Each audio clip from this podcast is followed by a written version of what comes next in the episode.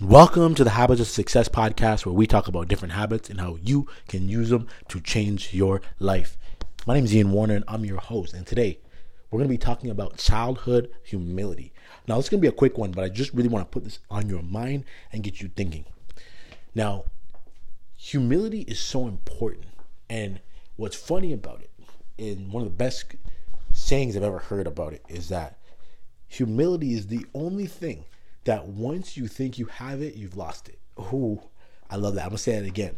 Humility is the only thing that once you think you have it, you've lost it. And that is such a beautiful explanation because it's true. It's one of the like it is the second you say, you know what, man, I'm I'm just such a humble person. Like it's gone. You're not you, you like what keeps you humble is actually realizing that you need to keep working on your humility. The most humble people you know, like who are genuinely humble people, they are always the best learners. Always. They will ask a gazillion questions. Why? Because they have the humility to realize that other people have stuff that they need. I'm going to say it again. They are humble enough to realize that other people can teach them something. Other people have some information that they don't currently have. So as a result, they are willing to listen. They're willing to shut up and be like, wait a minute, this person is about to teach me something. And I got to ask some more questions. I got to really dig in on this. But I talk about childhood humility because one of the things I've noticed happens to people as they get older is a lot of people, for various reasons, get disconnected to a lot of their childhood friends or people who knew them as a child. It's really hard to maintain those childhood relationships, right? Like people just move, you you move on, you you outgrow each other. There's a whole bunch of reasons. Now, I've been fortunate that I have a couple of my childhood friends still. You know, I, I think of three main childhood friends that I've had. One of them ended up committing suicide when I was younger, which was real tough. Um, but the other two, I still, you know, very good friends with them. And what I like about talking with these individuals is that it is immediately humbling. Because when you talk to a child, someone who's known you for a really long time, you know that they know everything about you, all your dirt. So there's no acting like you're this big shot, no matter what you've accomplished. They know, right? They know what it is.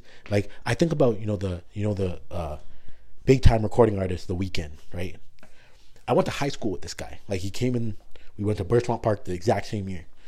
And the one thing that I noticed once he became a mega star, like I didn't even realize it was him at first.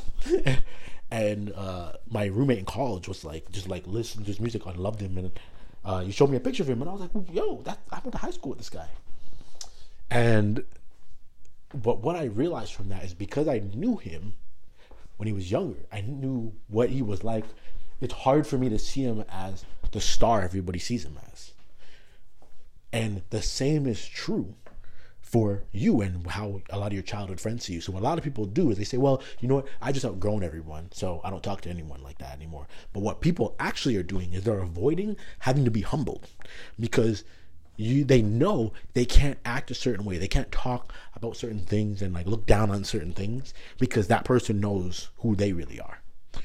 And i think it's important that everybody has that in their life. Like a lot of people get that from their parents but i think you also learn it from someone outside of your parents because some people's parents are only going to put them in check so far. But you need that friend who you've known for a really long time who can say ah yeah, I don't know about that. Like, you gotta remember this. You still are the person who did ABC. Like, you know that person who can just tell all those embarrassing stories about you because they've known you so long? Like, you need people like that because it will humble you. And when you get yourself humbled, you're in a perfect position to keep growing, to keep learning. I don't like the the the people who are the most humble, they always are learners. And what I've noticed is that what keeps a lot of people broke, what keeps a lot of people not able to move forward, not able to be successful in the way they want to, is they think they know everything. Even when you know you're talking about a topic they don't know a damn thing about, they still act like they know everything. Everyone's an expert on health now. Everyone's an expert on viruses. Everyone's an expert on politics. Everyone's an expert on sports. Everyone's an expert on all these different things. When you know fully well they're not experts. Stick to your area that you know you're good. Keep yourself humble. Keep learning as much as you can. And when you don't know about something, shut your mouth and let the experts talk. Learn as much as you can from people who you know got the information that you do not have. That is the beauty of humility. Like the more you press into it, the more you're going to benefit, the more you're going to learn. And also it's going to make you more likable because people can only deal with so much arrogance in their life.